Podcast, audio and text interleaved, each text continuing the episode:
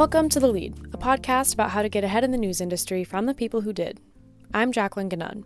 Today, I'm talking with Ryan Prior, a journalist who writes about health and science. He has bylines in CNN, The Guardian, and Insider, among other publications, and in 2015, he wrote, directed, and produced a documentary about chronic fatigue syndrome.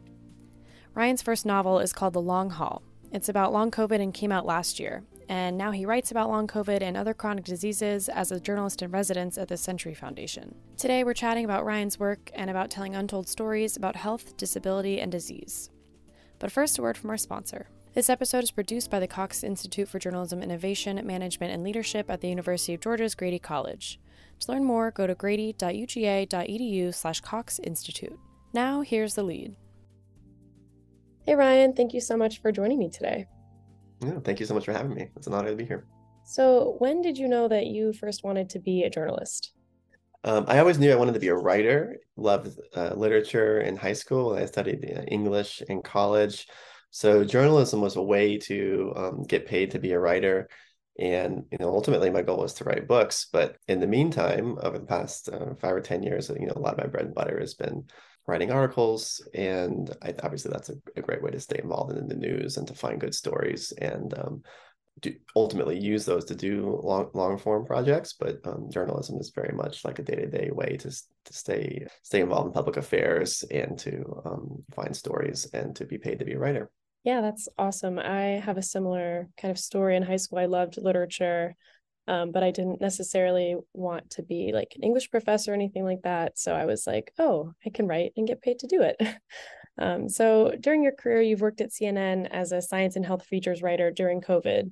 And then you also directed and produced a documentary called Forgotten Plague, which is about chronic fatigue syndrome. So, how did you then become interested in telling those stories about science and health and healthcare?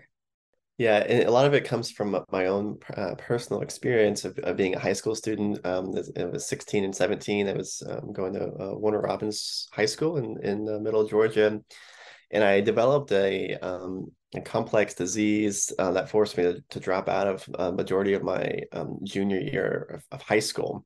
And I went to 16 different doctors, and we couldn't, you know, it was a rheumatologist and infectious disease and neurologist, and um, all these different doctors couldn't couldn't diagnose it and couldn't really get to a treatment. And I was on a hospital homebound program to um, get through some my, my schoolwork that that year. So my interest in in science and in diseases, and especially in um, curing the incurable, like the scientific process of how do we improve human life, is really um, rooted in my own experiences. Um, so many of my stories I've written over the years have some of the most exciting stories have been about other diseases and that, but it's that same uh, narrative arc where someone a character has a problem aka a disease um, and then what do they do about it? Many people start a movement or they start clinical trials um, and some some of the most heroic people do find solutions. And so that's been a, a, big trend throughout my career. But i first wrote about it when i was a, a collegiate correspondent for usa today. I was at uga and i wrote a, a piece in 2012 about my own experiences with chronic fatigue syndrome. And that that caught interest in ways that nothing else i'd ever had previously written had. And i got in touch with the um, national and really the international advocacy movement around um, our disease and use that as the um, inspiration to we did a, a, kickstarter campaign to crowdfund a bunch of money to go on a big trip across the country and nine different film production trips in about nine different states and interview people from harvard and columbia and stanford and it really um, changed my life and really gave me hope that scientific innovation can improve human life yeah i I think that's so interesting that your like, you know, your own personal experience, like you said, informed that storytelling and all those projects. I think that's really cool.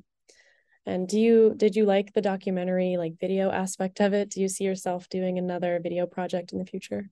My interest was always, you know, I really loved like Thoreau and Hemingway, and um, was was really interested in at one point in being a novelist and then you know now i kind of consider myself more like a, a nonfiction author one of my favorite parts of doing that documentary was, was writing the narr- narrative script it's mostly interviews but of course but the uh, narrative arc um, which is my own character which is like a, a journalistic uh, a patient journalist on a quest that was really enjoyable. But yeah, in in one of the other things that's nice about doing documentary film is that so much of it's in person. And I wrote I wrote my book about long COVID, mostly not in person, um, mostly isolated. And as an extrovert, I'm newly attracted to documentary film from a um, purely like a human contact standpoint. I think you do, you know, get a lot more when you when you travel and and, and tell stories that way. And I think audiences do relate to documentaries in ways that they do not relate to um, books. I think it, it, takes about 11 hours to read my book uh, if you listen to it uh, in audiobook form and our documentary was about an hour and 20 minutes in I do. I'm very mindful of like people's attention spans and um, you know, how they absorb information. And the biggest reason I don't want to I don't want to do documentaries is just it's a huge amount of work on fundraising and on distribution. And I like to produce things, the writing and the and the directing, but the the budget part of it and the distribution part was less interesting to me. So that was at least right now I put that on hiatus, but I would gladly go back into documentary film if if those other two boxes were checked. Yeah, I think like during COVID, exactly like you said, that isolation really got to a lot of storytellers and like we all had to adapt to figure out how to interview people and how to talk to people. Um, so I that definitely makes sense about the human contact part of that. And so, like you just mentioned, you are now a novelist. So, your book, it's called The Long Haul. It came out last November. So, can you talk about what that book is about and how you came to write it? It tells the story of of the you know, national or international advocacy movements around long COVID, around acknowledging the, the long term effects, the long term disabling effects of SARS CoV 2, that between 10 and 30% of people uh, have some kind of uh, either a lingering symptom or an actual disability um, and some are you know become fully disabled and can't work at all because of a situation that extends from their first uh, COVID infection. And this was something based on my you know report my own experiences with a post-viral disease or, or a post-infectious um, syndrome, and having been disabled um, to a degree for much of my life that it was extremely alarming to me and extremely alarming to our the whole chronic illness community in those early days of, of the pandemic because we knew that there was going to be this what we now call a mass disabling event. Obviously the, it gets a lot of coverage the number of deaths and the number of hospitalizations and the number of case counts and those are those are those get coverage because they're you know tangible metrics that um, people can uh, report off of. But the the long-term disabling effects um, don't lend themselves to easy quantification. That's one reason why the story gets lost.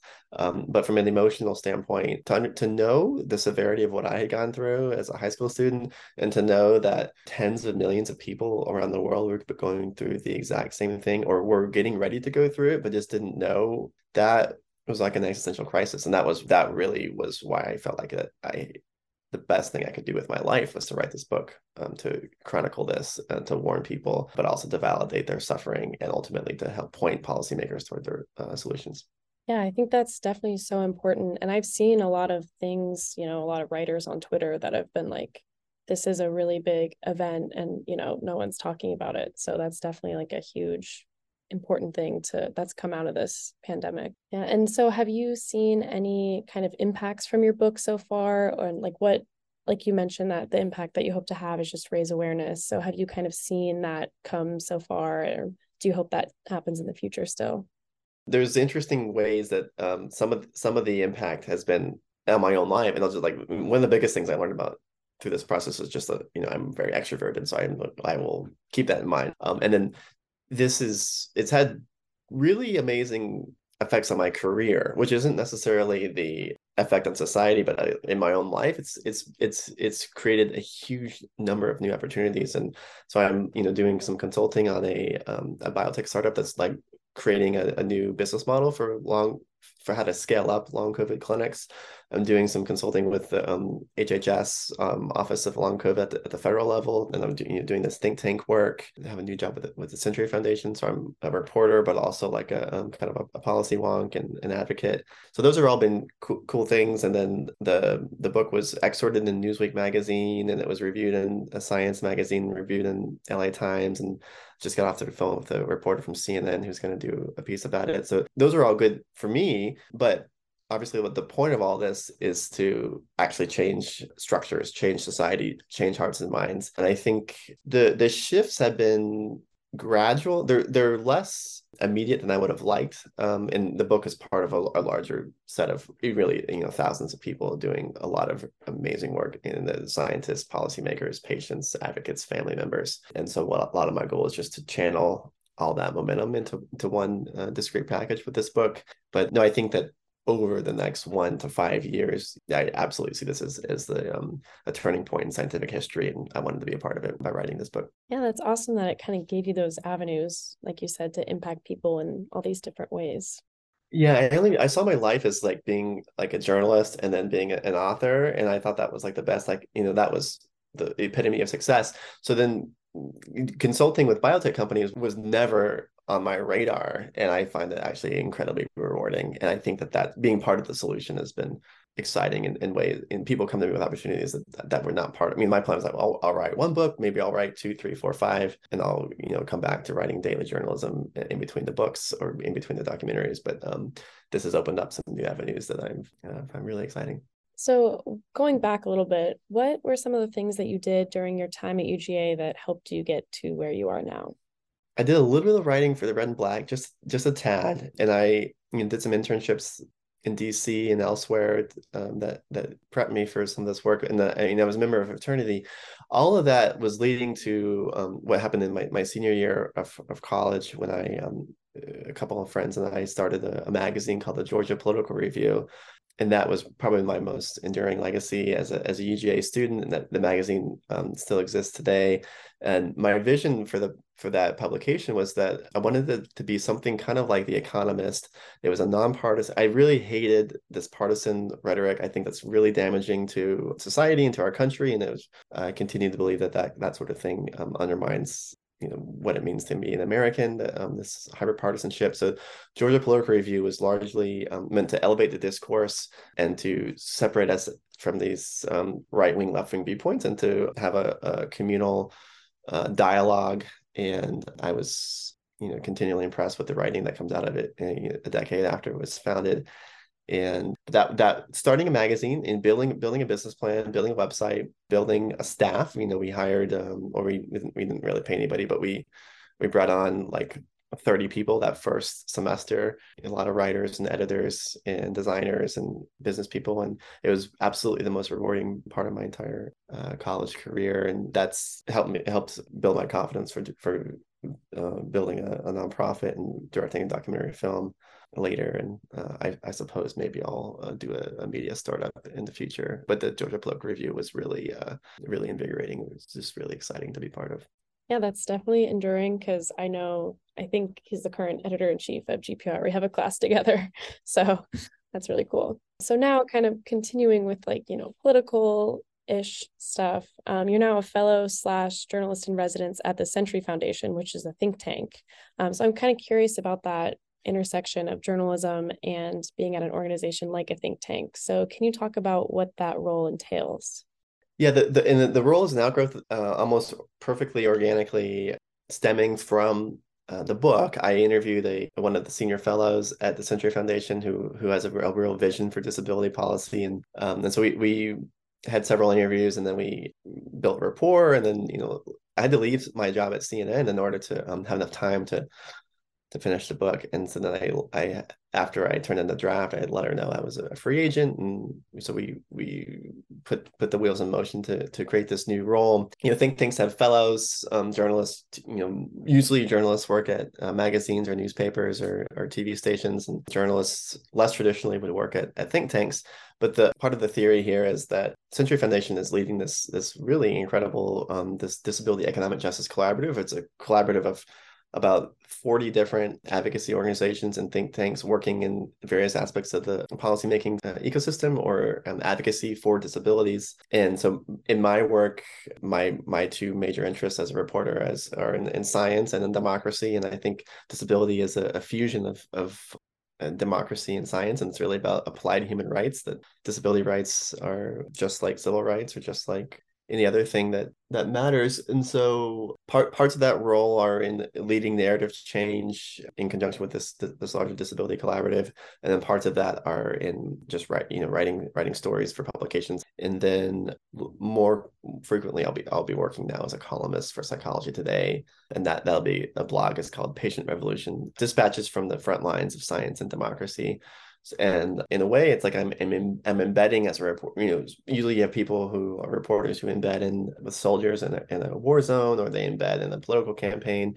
in this case i'm embedding in the uh, disability community and the primary outlet will be through um, one of many outlets will be through psychology today so it's an interesting situation to to be in a be where um, you know I wrote the job description, I wrote, wrote the work plan, I raised the funding for the role. We it's it's the stars aligned in a whole bunch of different ways. You know, it's a it's kind of a, a new idea that this journalist in residence model is does exist, but it's not. Um, I would say it's it's rare, but I think it's something that um, more people should try, and I think that it's a way to uh, make journalism work from from a business standpoint, but also from a um, applied social change uh, standpoint.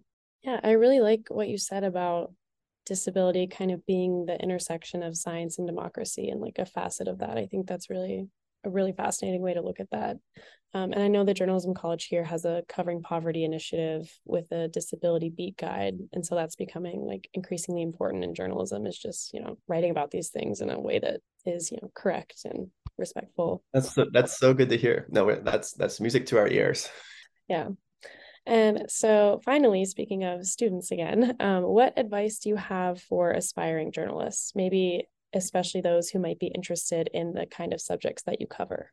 Yeah, I, I think you know, understanding the the nexus of lived experience and expertise is is is and that's like an important part of my DNA as a writer is that understanding that the, the people who have lived experience of a problem and um, that could be you know living with po- living in poverty um, living with a disability people who have been incarcerated or have been you know part of the criminal justice system interviewing those people and, and telling those stories and bringing them out the voices of the marginalized can, can be one of the places where the, there's the greatest level of insight. And I think that one of the first things I ever got piece of advice I got from a reporter is that the usually the people who make it into the newspaper are the ones who either own the bank or who rob the bank.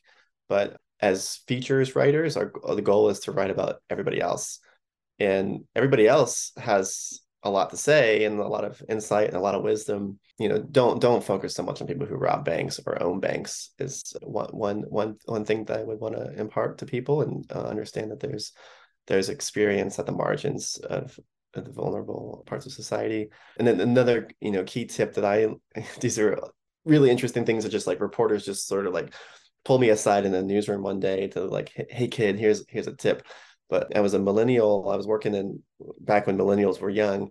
I was working at Newsweek and the Daily Beast as an intern, and uh, like two two blocks away from the White House. It was a cool job. Our national security reporter took me out to lunch, and he's like, you know, he's a Gen X guy. He's like, you know, you want to know why all you millennials are bad at journalism? You guys didn't grow up with the phone. You guys don't ever know how to call people on the phone. You know, he's like, the reason what this just watch me. The reason I'm good at journalism is I call people, and and I it's insanely basic. Uh, it's it's startlingly basic, and I'm sometimes don't even want to say that, but it's just that, and I, I see people write bad stories now, and I, I just look at the number of time, people they quote, and I can just tell that they just didn't use the phone and the number one tool of journalists is to use the phone and just reach just really really talk to people. And especially in our field you know talk to disabled people is is the key mantra for disability journalism. And I, that would obviously extend to every other policy field that you might be uh, doing is just talk to the people who are experiencing the problem. And a lot of bad reporting comes from from from literally just not doing that. That's good advice. Just pick up the phone yeah. It, it made people people really enjoy being listened to. So uh, and that's a, it's a privilege as a journalist to be able to um, give them opportunity to, to tell their stories. Well thank you so much ryan. I really enjoyed our chat today. Yeah thank you so much for having me. Thank you again to ryan for joining me on this episode and thanks for tuning into the lead. I'm your host jacqueline GaNun. Our executive producer is Charlotte Varnum, and this show is supported by the Cox Institute. To keep up with the lead and hear more from media leaders, subscribe wherever you listen to your podcasts, and be sure to follow us on Twitter. We're at the Lead Podcast. See you next time.